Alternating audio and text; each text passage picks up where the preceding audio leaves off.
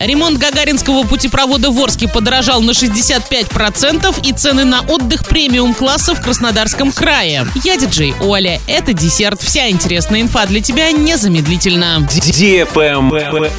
News. Стоимость ремонта Гагаринского путепровода в Орске после актуализации сметы увеличилась на 65% или примерно на 80,5 миллионов рублей. В прошлом году тендер пытались разыграть с максимальной ценой в 123,5 миллиона. После обновления стоимость оказалась равна примерно 204 миллионам рублей. Сейчас все документы отправляются на госэкспертизу. Именно после нее и станет известна конечная цена, которую предложат потенциальному подрядчику за выполнение ремонта при розыгрыше контракта. Travel Guide. Туроператоры рассказали, сколько летом стоит отдых в пятизвездочных гостиницах Сочи, Анапы и Геленджика. Так, цены на размещение в премиум-сегменте на курортах Краснодарского края выросли в среднем по рынку примерно на 15 15-20% по сравнению с прошлым сезоном. Больше, чем на других курортах Краснодарского края подняли цены на свои услуги отели категории 5 звезд в Сочи. Плюс 30-40% к сезону 22 года. А вот в Геленджике и Анапе этот показатель составил в среднем 10%. Так, в июне тур на двоих на 7 ночей в отель 5 звезд в Краснодарском крае с завтраками и все включено, без учета авиаперелета, стартует примерно от 103 тысяч Анапа и доходит в среднем до 200 тысяч в Сочи. Спрос на отели 4 и 5 звезд в Краснодарском крае стабильно хороший из года в год, констатируют туроператоры. Именно гостиницы повышенного уровня сервиса пользуются спросом у отдыхающих в первую очередь. Пока, правда, объемы бронирования отелей 5 звезд на краснодарских курортах несколько ниже уровня прошлого года, что связано с ощутимым повышением цен на размещение. Номеров в отелях 5 звезд в Краснодарском крае на летний сезон еще достаточно. При остановке продаж у 5